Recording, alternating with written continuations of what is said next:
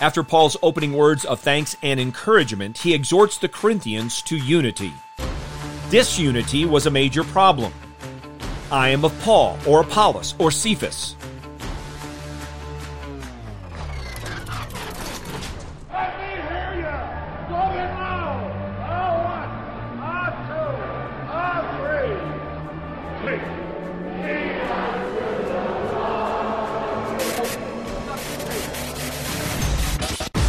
Welcome to In the Bullpen Up and Ready, a ministry of developing contenders.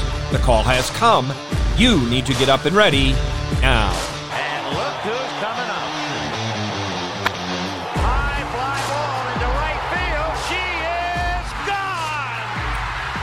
gone. In the first nine verses of 1 Corinthians, the apostle greets the saints and he declares who they are and what they have as those united to the Savior by faith. He also clearly tells these believers where they're headed blameless in the day of our Lord Jesus Christ. Now, this is guaranteed not because of them, but because of Yahweh who is faithful.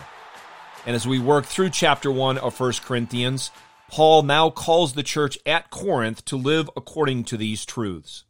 Hear now God's word in 1 Corinthians chapter 1, verses 10 through 17. Now I exhort you, brethren, by the name of our Lord Jesus Christ, that you all agree, and that there be no divisions among you, but that you be made complete in the same mind and in the same judgment. For I have been informed concerning you, my brethren, by Chloe's people, that there are quarrels among you.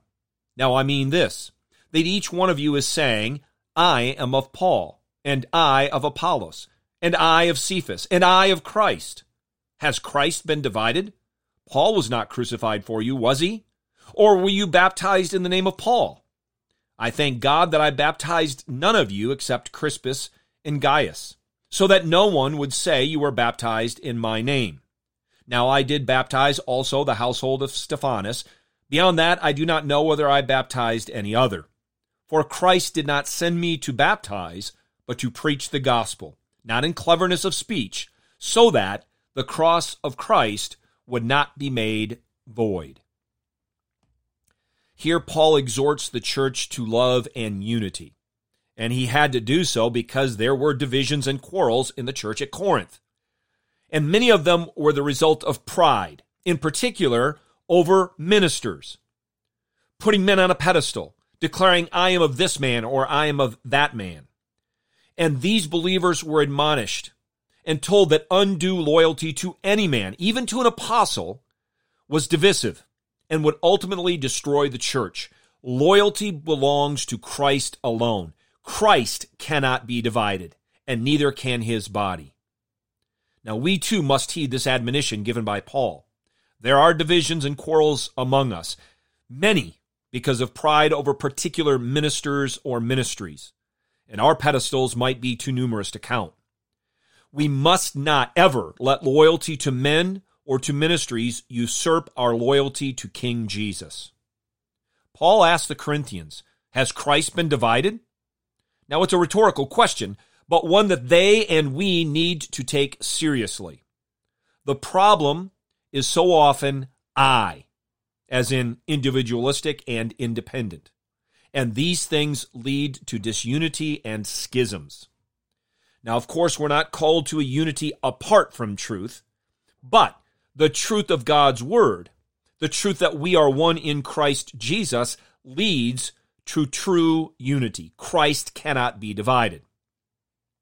But what are we to make of Paul writing that he thanked God that he baptized but a few, and that he wasn't sent to baptize?